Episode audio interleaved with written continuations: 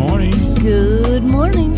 It is 2 minutes after 9 o'clock on this, the 23rd day of January. Already? Are you kidding me? I know. 37 degrees outside our studios. It's 12 degrees inside our studios. A little chilly in here this morning. It is. And you and I hanging out again on a Monday. How are you? Good. How are you? I'm doing okay. Okay, so it looks like the Salem City Council is going to consider pedestrian and park projects. It looks like they are going to meet at 6 p.m. today. The meeting will be hybrid, so people can attend in person or remotely. If you would like to attend, people can sign up on the roster at the entrance of the chambers before the meeting starts. Or to commit remotely, you can sign up on the city website between 8 a.m. and 2 p.m. today. The meeting will be live streamed on the City of Salem's YouTube channel.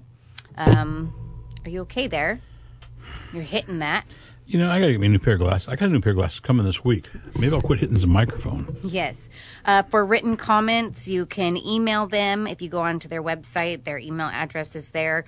Looks like the agenda. The council will vote on whether to apply for 2 grants from the state's Oregon Community Path Program to improve walking, biking, and crossing for schools.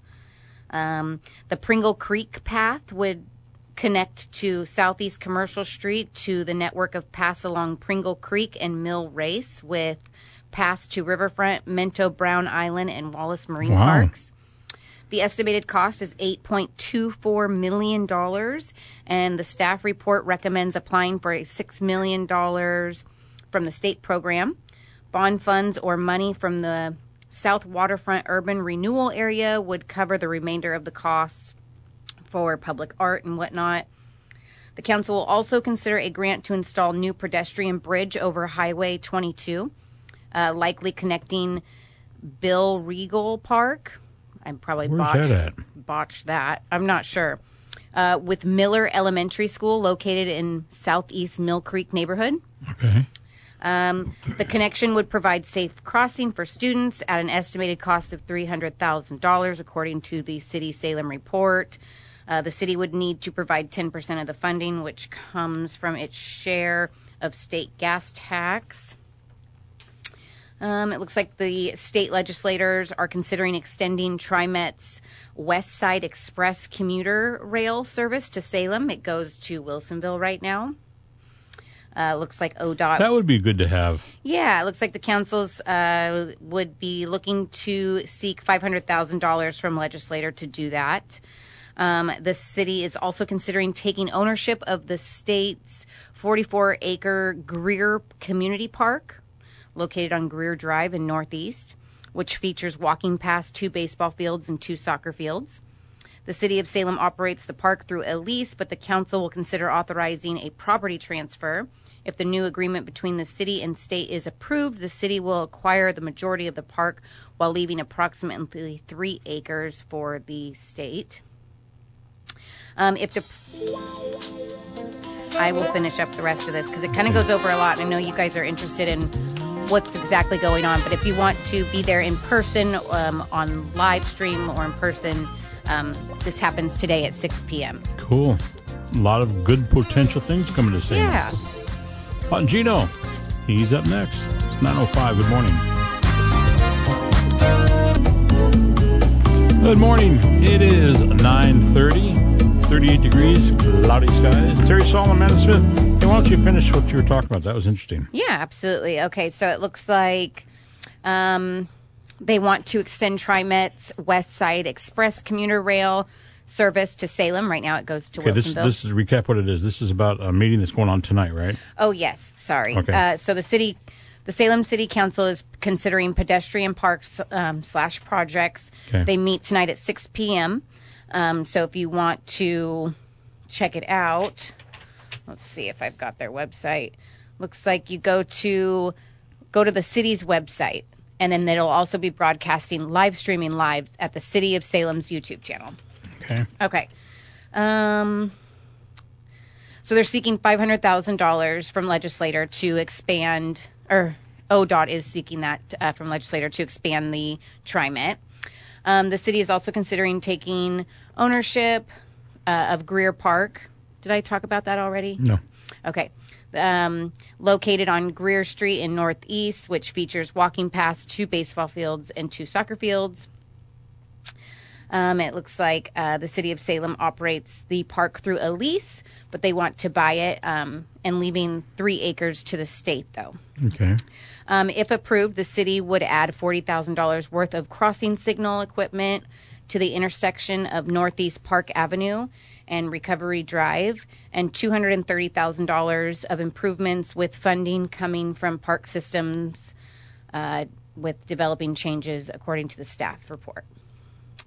The city plans to update Greer Park with a community state park, and plaza and picnic shelter, new paths and landscaping, and that is scheduled to start in 2024.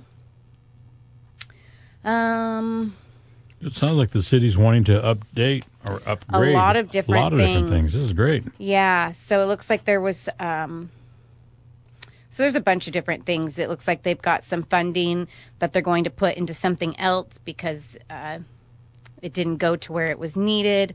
So, yes, so that is, again, today at 6 p.m. And if you would like to participate, then go to the city's website, City of Salem website, and you can sign up to join that council meeting in person or on Zoom. Okay. So pretty interesting. I'll try to keep us updated on city council meetings like that. Good stuff. Yeah. Go ahead. Do you have something else? I do. So on Friday, January 20th, there was a 911 call of a child reported to be unresponsive.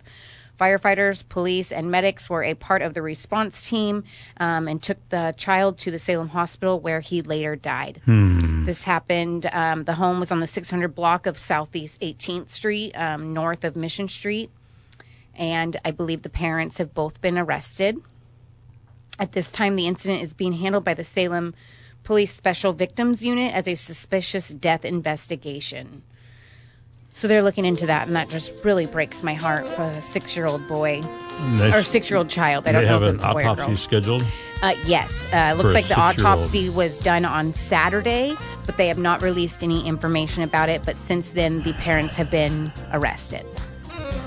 All right. I have mixed feelings on that one. Yeah, I will try to get a follow-up on that in the next few days, hopefully. Thank you, Amanda. It is 9:33, 38 degrees, cloudy outside. On Gina Walk, 38 degrees, cloudy skies. There's a high school in Massachusetts. Are you ready for this one? Yeah. It's got an unusual problem. Apparently, nobody can turn the lights off. As a result of every lighting school in the Massachusetts area, this one has been burning around the clock since August of 2021. The problem is a software failure. The school had 7,000 light system installed more than 10 years ago, but the entire system went kafooey during a 2021 power outage. Now, the lights were supposed to come on and dim during the day and then turn off overnight, but the failure reset everything, so they're shining brightly 24/7 and they can't be adjusted. Huh. Weird. Too bad we couldn't get that with the heat. That's interesting. Isn't that strange? Yeah. Massachusetts. I was born back there. Were you? Yeah. I thought you were born in Pennsylvania. No, Massachusetts. Maybe it was my other co-host that was in Pennsylvania. I was from back east. All right. How'd you end up out here? My mom brought me out here. Most of my family ended up over here, both my mom and my dad's side, actually. Yeah. So. All right. Do you ever get back there? I visit every once in a while, my Grammy, but she moved. She's now in Arizona, so now I don't go back there at all. But I used to go visit her often because she moved here for, probably 15 years. When I was 15, she probably went back. Really?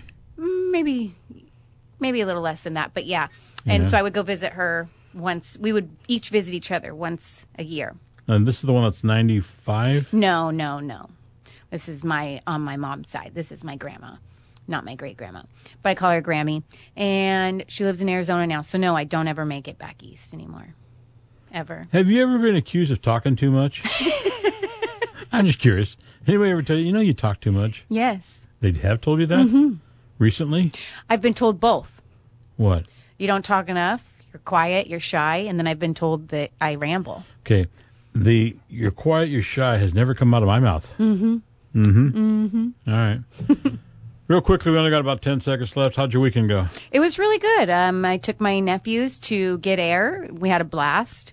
It was fun. It's like a trampoline place on the end of Lancaster. They're on the other side. Down by Ricky. Yeah. So we went to Get Air, and we had a great time. Good. It was fun. And then we hung out at home and made dinner and watched football. No. You didn't watch any football, did you? No, I had 3 boys in my house this weekend, 3 teens. So it was eventful. I thought you said I had 10 seconds only. I was just seeing if you can get it all in 10 seconds. Actually, you got about 30 seconds now. What? So I had my son and my 2 nephews over for the weekend, and so we had a house full. Yes, and it was, you're the only girl there. I like my boys though. Yeah. I am a boy mom, boy aunt. I tend to get along well with the boys. Yeah, they're so much easier than girls. Well, they are. In my opinion. Yeah. It's like, you want to go ride dirt bikes? Sure. Are they into girl shit? You hear them talking about the girls? Yes and no. Not really. Not really. No. All right. Luckily, my son says they're just too much drama. He says they're not worth the drama. Not right now. Keep them going in that. Right. That's I know. Good. That's I know. Good. I know. Tell him the drama only gets worse every year you get older. It does. I agree. And he's, 16? Mm-hmm. Tell him 17 is the worst age all for drama. Mm-hmm. And then when he says, it's not that bad, say, okay, 18. I'm just 18. Oh, that's the worst one. Hey, we're not out of here. We got one more segment to do here. I was going to say we're out to see tomorrow, but we're not. So I'll see you in a few minutes. Good morning. 39 degrees and foggy still outside. Temperature today, should get up to 45 degrees, hopefully. Tonight, increasing clouds with the lows around 32. And then tomorrow, Tuesday, mostly cloudy with the highs around 47 degrees. Again, currently outside our studios, we have foggy and 39 degrees. Terry Sol, Amanda Smith hanging out with you. Okay, Amanda, here's the story about a 12-year-old boy in Florida. He was on a chartered fishing boat. And he reeled in an unexpected catch of the day. Uh-oh. What was it? A 450-pound great white shark. 450 pounds. Whoa. That's a big boy. Yeah, it is. His mother said, yes, Lucy agrees. Yeah. Okay, Lucy, I heard you. His mother says that the crew had to hold on to the boy to assist him in the 45 minutes it took to reel in that nearly 11-foot shark. The captain then tagged and released the shark so it could be tracked by researchers. 11 feet? Well, that's a big shark. That's huge. That's a huge shark. It's like a long, skinny shark. Yeah, 450 pounds, not that skinny. No. But the part that I don't understand about is it took them 45 minutes to work this shark to get it in there. The crew had to hold on to him. Then they just stuck a tag on him and said, okay, shark, go back out. Yeah. Take the kid with you next time. Yeah, that'd be cool, though, to see. I wonder if they'd, have a website where you can, watch it. I bet you they do. So you can see where it travels to, because that's really cool. I'm actually glad that they put a tracker on it, because you get to study their behavior and where they go, what they do. I wonder at what point this 12-year-old, he's got something on his reel there, and he's trying to reel it in and stuff. At what point does he realize, holy moly, look at the size of this thing. Well, and then realize Dad, what it is. I got a shark. Yeah, got a shark. That'll be a story he can share forever. You should have seen the 450-pound great white I cop. Yeah, right. Exactly. Let's see, what else do I have for you?